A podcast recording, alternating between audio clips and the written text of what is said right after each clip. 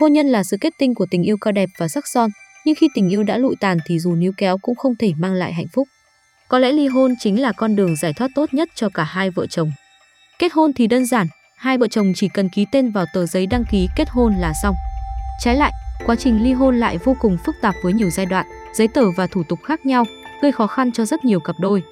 Chính vì thế, trong podcast kỳ này, Từ điển luật sư sẽ giúp bạn giải đáp những câu hỏi phổ biến nhất khi ly hôn. Câu hỏi số 1, ly hôn là gì? Ly hôn là chấm dứt quan hệ hôn nhân do tòa án quyết định theo yêu cầu của vợ hoặc chồng hoặc của cả hai vợ chồng. Tiến hành hủy bỏ các trách nhiệm pháp lý, trách nhiệm hôn nhân và các ràng buộc dân sự khác. Tòa án là cơ quan duy nhất có trách nhiệm ra phán quyết chấm dứt quan hệ hôn nhân của vợ chồng. Câu hỏi số 2, ai có quyền yêu cầu tiến hành ly hôn? Theo Điều 51 Luật Hôn nhân và Gia đình 2014, những người có quyền yêu cầu giải quyết ly hôn bao gồm 1. Vợ hoặc chồng hoặc cả hai người đều có quyền yêu cầu tòa án giải quyết ly hôn. 2. Cha, mẹ, người thân thích của một bên vợ hoặc chồng có quyền yêu cầu tòa án giải quyết ly hôn khi người vợ hoặc người chồng bị bệnh tâm thần hay mắc các bệnh khác mà không thể nhận thức, làm chủ được hành vi của mình. Đồng thời, họ là nạn nhân của bạo lực gia đình do chồng hoặc vợ của họ gây ra, làm ảnh hưởng nghiêm trọng đến tính mạng, sức khỏe và tinh thần. 3. Nhằm bảo vệ quyền lợi của phụ nữ và trẻ em, pháp luật quy định người chồng không có quyền yêu cầu ly hôn trong trường hợp vợ đang có thai, sinh con hoặc đang nuôi con dưới 12 tháng tuổi. Câu hỏi số 3, có bao nhiêu hình thức ly hôn? Hiện nay, theo Bộ luật hôn nhân và gia đình có hai hình thức ly hôn là thuận tình ly hôn và đơn phương ly hôn. Mỗi hình thức sẽ có những đặc điểm, quy định pháp luật cũng như thời gian xử lý khác nhau. Về hình thức thuận tình ly hôn, được hiểu đơn giản là cả vợ lẫn chồng đều nhất trí ký tên vào đơn ly hôn, sau đó nộp lên tòa án nhân dân cấp quận huyện ở địa phương nơi cả hai đang làm việc và sinh sống. Tòa án sẽ công nhận thuận tình ly hôn nếu xét thấy hai bên thật sự tự nguyện và đã thỏa thuận xong về việc phân chia tài sản, nuôi dưỡng, giáo dục con cái trên cơ sở bảo đảm quyền lợi chính đáng của vợ và con. Trường hợp cả hai vợ chồng không thỏa thuận được hoặc có thỏa thuận nhưng không đảm bảo quyền lợi chính đáng của vợ và con thì tòa án sẽ tiến hành giải quyết ly hôn theo quy định của pháp luật. Vì thế, quá trình ly hôn này diễn ra nhanh chóng và thủ tục pháp lý cũng đơn giản. Về hình thức ly hôn còn lại, với tên gọi đơn phương ly hôn cũng đã phần nào mô tả khái quát về hình thức này. Đây là yêu cầu ly hôn từ một phía của vợ hoặc chồng.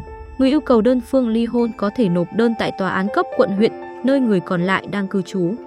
Nếu muốn nộp đơn ly hôn tại nơi đang cư trú thì cần có văn bản thỏa thuận với người còn lại. Vậy những ai có quyền yêu cầu tòa án giải quyết đơn phương ly hôn? Trường hợp thứ nhất, người vợ hoặc người chồng yêu cầu ly hôn vì hôn nhân lâm vào tình trạng trầm trọng, xuất hiện hành vi bạo lực gia đình hoặc hành vi xâm phạm nghiêm trọng quyền và nghĩa vụ của vợ hoặc chồng. Trường hợp thứ hai, vợ hoặc chồng của người được pháp luật công nhận mất tích có quyền yêu cầu ly hôn. Trường hợp thứ ba, một bên vợ hoặc chồng bị bệnh tâm thần, không thể nhận thức, làm chủ được hành vi của mình. Lúc này cha, mẹ, người thân thích của họ có quyền yêu cầu đơn phương ly hôn.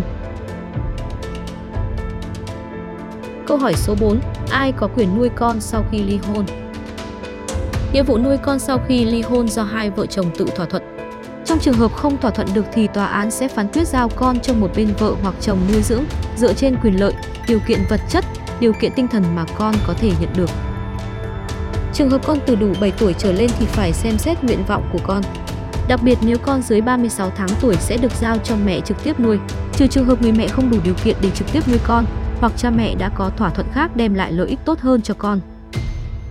Người còn lại không trực tiếp nuôi con sẽ phải cấp dưỡng cho con và có quyền thăm nom mà không ai được cản trở. Nhưng nếu người đó lạm dụng việc thăm nom để cản trở hoặc gây ảnh hưởng xấu đến việc nuôi dưỡng giáo dục con thì người trực tiếp nuôi con có quyền yêu cầu tòa án hạn chế quyền thăm nom của người đó. Câu hỏi số 5, tài sản được phân chia như thế nào? Trong trường hợp vợ chồng tự thỏa thuận được thì việc giải quyết khối tài sản chung được áp dụng theo thỏa thuận đó. Nếu thỏa thuận không đầy đủ, không rõ ràng thì theo yêu cầu của vợ hoặc chồng hoặc của cả hai vợ chồng, tòa án sẽ áp dụng 4 nguyên tắc sau để tiến hành phân chia tài sản. Nguyên tắc thứ nhất, tài sản chung sẽ được chia đôi, nhưng tòa án sẽ xem xét thêm các yếu tố liên quan như tình trạng sức khỏe, tài sản, khả năng lao động tạo ra thu nhập sau khi ly hôn của vợ và chồng cũng như các thành viên khác trong gia đình mà vợ hoặc chồng có nghĩa vụ về nhân thân và tài sản. Tòa án cũng căn cứ vào công sức đóng góp của vợ chồng vào việc tạo lập, duy trì và phát triển khối tài sản chung. Bên đóng góp nhiều công sức hơn sẽ được chia nhiều tài sản hơn. Lao động của vợ chồng trong gia đình cũng được xem như là lao động có thu nhập. Người vợ hoặc người chồng ở nhà chăm sóc gia đình mà không đi làm thì vẫn được tính là lao động có thu nhập, tương đương với thu nhập của chồng hoặc vợ đi làm. Cuối cùng, tòa án sẽ dựa vào tình tiết phạm lỗi của mỗi bên trong quá trình hôn nhân.